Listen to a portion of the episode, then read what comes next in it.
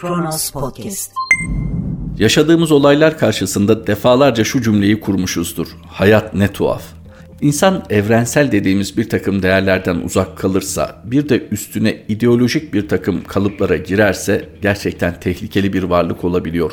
Ne zaman ki yine insana dair olan acziyet içine düşüyor, o zayıflığı hissediyor, o zaman birden bir takım değerleri hatırlıyor. Yani astığı astık, kestiği kestik bir organize suç örgütü lideri çocuklarına ve eşine yapılan bir haksızlıktan dolayı kendi acziyetini hissettiğinde birden yaptığı haksızlıkları hatırlayabiliyor değil mi? Hayat ne tuhaf. Merhaba, 10 Mayıs 2021 Pazartesi günün tarihi ve Kronos Haber'de Kronos günden başlıyor. Soylu'ya zor sorular. Peker'in soruşturma dosyaları nerede? Koruma talebini neden onayladın? İçişleri Bakanı Süleyman Soylu organize suç örgütü lideri Sedat Peker'in birçok suçu ifşa eden açıklamalarına yanıt vermek yerine muhalefeti mafyalaşmakla suçlamıştı. Soylu'nun bu sözleri kısa bir süre öncesine kadar miting organize eden, Cumhur İttifakı için oy toplayan, Cumhurbaşkanı Recep Tayyip Erdoğan'la fotoğraf çektiren Peker'le ilgili bugüne kadar neden işlem yapılmadığı sorularını da beraberinde getirdi. Soylu'nun muhalefeti suçlayan ifadeler kullandığı mesajları kendisine Sedat Peker'le ilgili zor sorular sorulmasının da önünü açtı. Türkiye İşçi Partisi Milletvekili Barış Atay sosyal medya hesabından Sedat Peker'in iddialarını sıralayarak suç ortaklarıyla ters düşen bir çete liderinin eski bir milletvekilini Cumhurbaşkanı adına dövdürtmekten, eski İçişleri Bakanı'nın yönettiğini iddia ettiği kokain ticaretine, kendileriyle yıllarca çalışan birinin marinasına nasıl çöktüğüne, bu bakanın milletvekili oğlunun adının karıştığı tecavüz ve olası bir cinayet iddiasından değiştirilen otopsi raporuna kadar anlatmadığı şey kalmadı. Jandarma Genel Komutanlığı bile açıklama yapmak zorunda kaldı ama bağlı oldukları şu anki İçişleri Bakanı Bakanı tek kelime etme gereği dahi duymadı dedi. Ben yazarken o da paylaşmış, iftira demiş, biz de şunu soralım diyen Atay şöyle devam etti. İftira olduğu sonucuna ulaştığınız soruşturma dosyaları nerede? Bunlarla ilgili ne çalışma yapmıştınız şimdiye kadar? Bu herif bir buçuk yıl öncesine kadar miting düzenleyip insanların kanıyla duş alacağını söylüyordu. Suriye'de cihatçılara malzeme desteği sağlıyordu. Medyadan ödül alıyordu. Siz ne yapıyordunuz peki o zaman?'' Atay'ın paylaşımları şöyle devam etti. Kırmızı bültenle aranacak kadar tehlikeli birinin o şahsın arkasına sığınmakla suçladığınız muhalefeti tehdit ederken ne gibi bir girişimde bulunduğunuzu ya da bu şahsın Erdoğan'la nasıl fotoğraf çekilebildiğini açıklarsınız sanırım Süleyman Soylu. Bir organize suç örgütü yöneticisine koruma polisinin verilmesi size bağlı hangi birimin talebidir? Bakan olarak neye dayanarak bu talebi onayladın? Koruma polislerinin görevi ne zaman bitti? O sırada Sedat Peker'le ilgili ne gibi soruşturmalar vardı? Hiçbirine cevap vermiyorsun ama eski de olsa şunu sorayım bir de. Sedat Peker hakkında açılmış soruşturmayı kendisine haber veren İstanbul Emniyetinde görevli Sedat Peker'in tabiriyle vatansever polis memurunun kim olduğunu tespit ettiniz mi? Ettiyseniz sonuç ne oldu Süleyman Soylu? Peki Sayın Süleyman Soylu ne diyecek? Kendisinin İçişleri Bakanı olduğu şu günlerde Sedat Peker fevkalade mühim bir ifşaatta bulunuyor. Hatta kendisinin görevde olduğu sırada bir takım ciddi tecavüz ve intihar süsü verilmiş cinayet iddiası da ortada. Tüm bunlar mutlaka bağlayacaktır Süleyman Soylu'yu. Ama o yine her zamanki üslubuyla ben buradan kimleri vatana ihanetle suçlayabilirim, kimlere terör yaftası yapıştırabilirim bunun derdine düşerse pek bir şey değişmez netice-i kelam değerler açısından aynı düzlemde durmasanız bile Sedat Peker ciddiye almanız gereken bir isim. Suçladığı insanlar da hem de ağır suçlarla itham ettiği insanlarsa Adalet Bakanlığı, İçişleri Bakanlığı, Emniyet Genel Müdürlüğü yapmış biri ve onun şimdi iktidar partisinde milletvekili olan oğlu.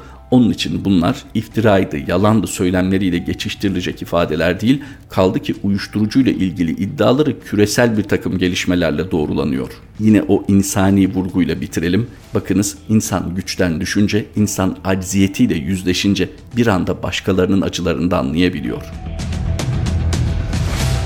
Belki ancak aynı acıyı tattığımızda anlayabildiğimiz başkalarının acıları. Doğan Ertuğrul'un yazısı. Polisiye meraklısı değilim. Yerli ya da yabancı bir iki kitap dışında polisiye roman okuduğumu da söyleyemem. Polis adliye gazeteciliği de yapmadım. Öyle güvenlik kaynaklarından aldığım bilgiye göre kalıbıyla filan yazdığım bir haberde yok. Ama hasbel kader bazı çatışma bölgelerinde bulunduğum için yolum güvenlikçi ve istihbaratçılarla kesişti. Kimi kendini öyle tanıttığı halde öyle değildi, kimi ise tam aksi. İlginçtir. Aralarında ısrarla kime çalıştığımı soranlar da oldu. Misal Milošević'in Lahey'de yargılandığı günlerde Priştine'deki Birleşmiş Milletler Kosova misyonunda görevli bir Türk polisinin tüm gazeteci kimlik kartlarımı göstermeme rağmen ki Türkiye dışında Bulgaristan, Yunanistan ve Kıbrıs'tan aldıklarım da vardı aralarında. Bıraksana kardeşim bunları aldığına göre gazeteci değilsin sen. Bir yerlere çalışıyorsun tepkisiyle karşılaşmıştım. O nedenle alengirli istihbarat işlerinin, komploların ilgimi çektiğini de söyleyemem. Ama politik mücadeleler, devlet içinde hesaplaşmalar hep ilgimi çekti. Hoş, Türkiye'de başka türlüsü de mümkün değildi zaten. Bu yüzden de politik sinemaya hep özel bir ilgi duydum. Yine hasbel kader okuduklarımın yanında. Amerikan, Fransız, İngiliz hatta son birkaç yıldır Kore politik sinemasını bile yakından izlediğimi söyleyebilirim. Hemen her hikaye iki Kore'nin birleşmesi gerektiği alt metnine sahip olsa da bazılarını özellikle kaçırmayın derim. Türkiye, Sedat Peker'le yatıp kalkarken uzun süredir izlemeyi planladığım bir diziyi izledim dün. Uzaklardan yine. Kore değil, Avustralya'dan. Hiç bilgimin olmadığı bir alan ve dizi bu nedenle de ilgimi çekti. Adı Secret City ama bence pekala Deep State'de olabilirmiş. Zaten dizide kullanılıyor bu ifade. Çin'e karşı Amerika Birleşik Devletleri ile müttefiklik ilişkisinin artırılmasını hararetle savunur görünürken Çin ajanı olduğu ortaya çıkan bakan, Çin'in adamı olduğuna kesin gözüyle bakılırken derdinin sadece Pentagon'un değil Avustralya'nın da çıkarını savunmak olduğu ortaya çıkan işçi partili senatör. Güvenlik bürokrasisinin hükümete kurduğu tuzaklar. İzlerken Avustralya'da bile bunlar oluyorsa diyorsunuz ve imdadınıza kendi çektiği dizinin 3. bölümüyle Sedat Peker yetişiyor sabah sabah. Emine Erdoğan'a küfreden bir milletvekilinin kemiklerini kırdırdım devletin karakolunda diyor. Sonra derin devletin başı dediği Mehmet Ağar'la Milli İstihbarat Teşkilatı Başkanı arasında kavga olduğu bilgisi üzerine destek olunması istendiğini ima ediyor. Yok hayır açıkça söylüyor. Kim? Türk Derin Devleti'nin tetikçilerinden Sedat Peker. Devlet içinde gün yüzüne çıkamayan, çıkmayı bekleyen ne kavgalar var artık daha düşünün. Devletin içinde kaç farklı odak var? Güvenlik kurumlarından hangisini kim kontrol ediyor? Bu son kavgada Peker'e yönelik operasyonun arkasında gerçekten söylediği ekip mi var? Yoksa orayı işaret ederek devlet büyüğümüz dediği makama mesaj mı gönderiyor? Çıkacak ortaya en azından bir kısmı. Öyle görünüyor. Secret City'de biz derin devletiz, hesap vermeyiz diyen generalin başında olduğu sivil katliamları dahil kirli işleri o general emrinde başka ülkelerde yüzlerce masum insanı öldüren pilot deşifre ediyor. Kendi ülkesinde masum insanları katlederek. Başka türlü işlediğimiz kötülüğe dikkat çekemezdim diyor. Ve ekliyor, neden bizim sevdiğimiz insanlar düşman dediğimiz insanların sevdiklerinden daha değerli ve yaşadığımız acılar onların acılarından daha büyük olsun?'' Sadece bu ifadeler için izlenir Secret City. Sonra dönüp ülkeye bakın. İşlediği kötülüğün vicdan azabını çeken birileri var mı? Bizim acılarımız neden daha büyük olsun diyen. Polisiye meraklısı değilim. Politik sinemayı severim. Polisiye devletin çözdüğü suçları konu edinir çoğunlukla çünkü. Politik sinemaysa devletin işlediği suçları ve ona karşı verilen mücadeleyi. Doğan Ertuğrul imzalı yazıydı. Sedat Peker gibi kesinlikle aynı kategoride olmayan ama son günlerde dikkat çeken bir isim var. O da bir din adamı. Özellikle mevcut iktidar ve onun uygulamalarıyla uyuşmadığı durumlarda tavrını çok açık ortaya koyan, çok net bir tutum geliştirebilen, bu yönüyle de açık ya da örtülü takdir toplayan bir isim. Zulme rıza göstermemek, bir Alparslan Kuytul portresi, Fikri Doğan'ın satırları. Cemil Meriç'in çok sevdiğim bir sözü vardır. Düşüncenin kuduz köpek gibi kovalandığı ülke der bu topraklar için. Bir ekleme yapmak isterim. İtiraz edenin de kuduz köpek gibi kovalandığı ülke burası.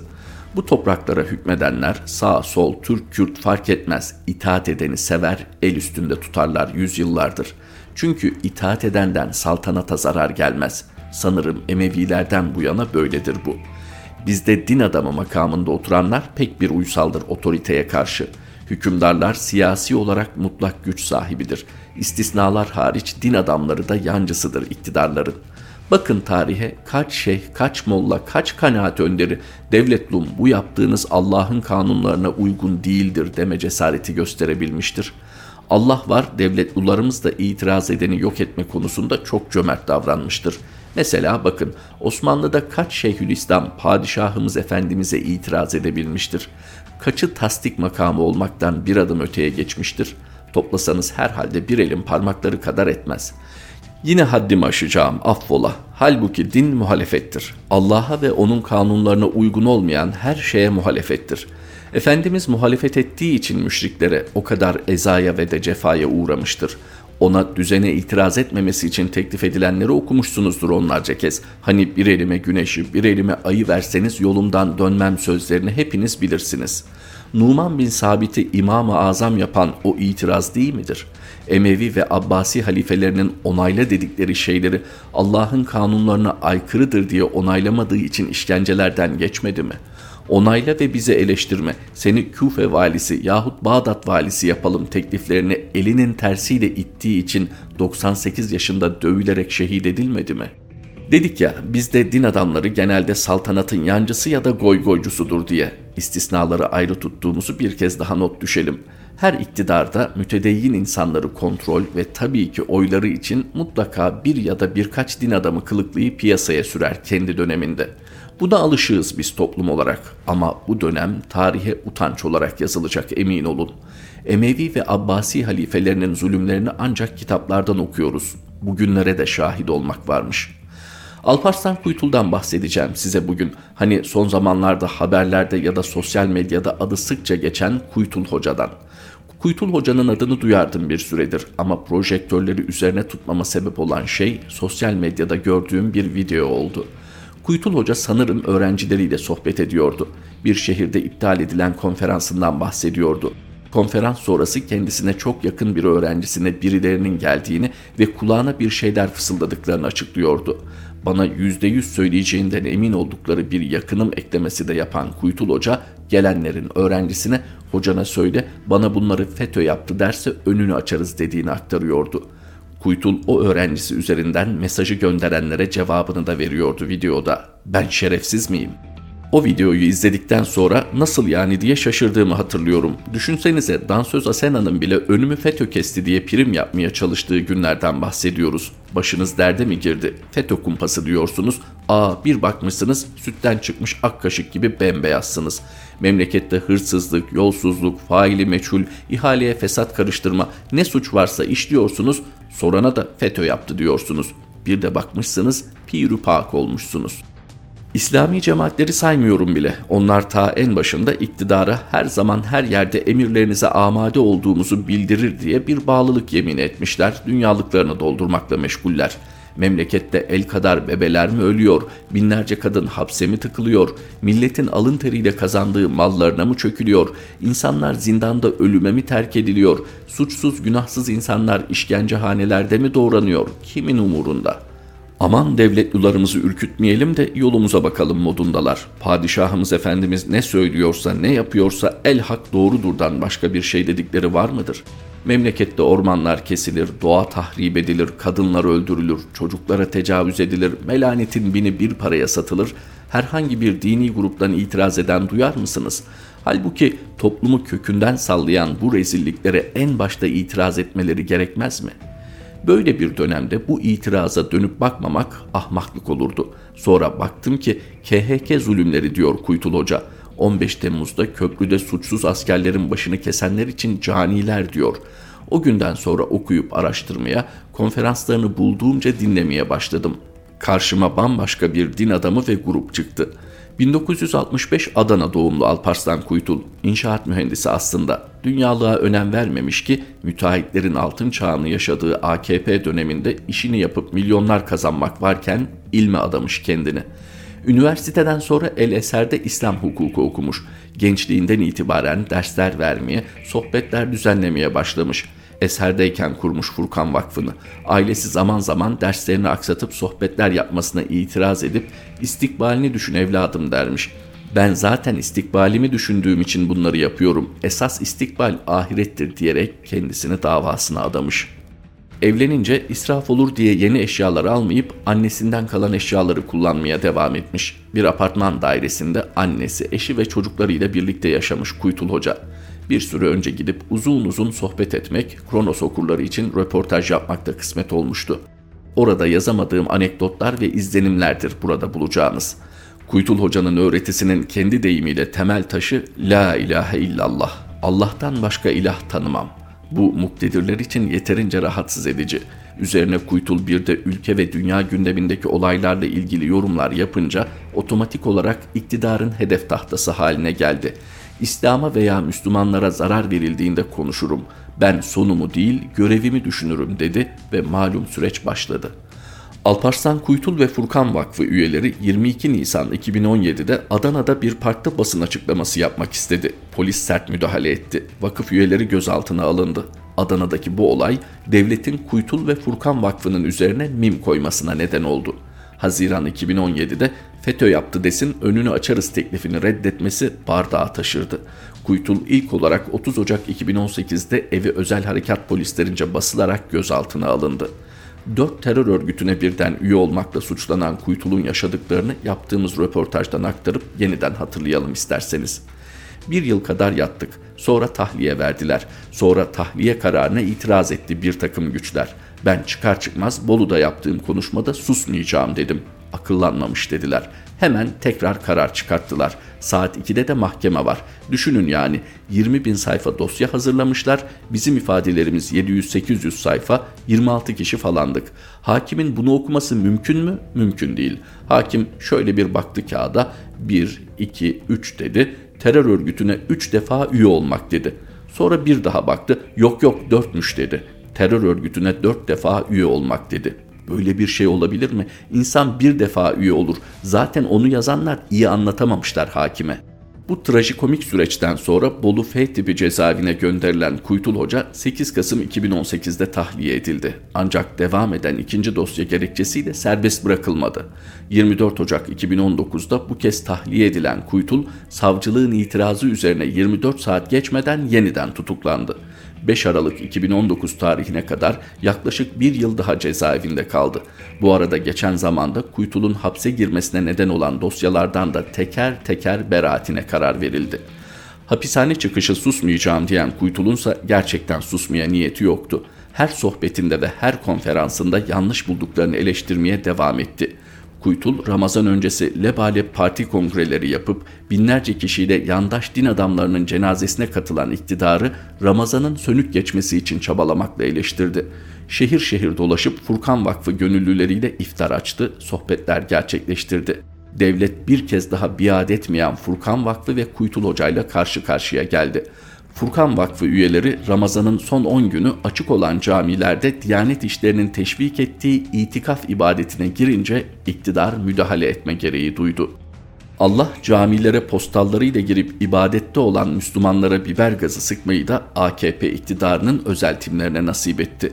Yüzlerce poliste camiler basıldı. Furkan Vakfı üyeleri yaka paça dışarı atılıp gözaltına alındı.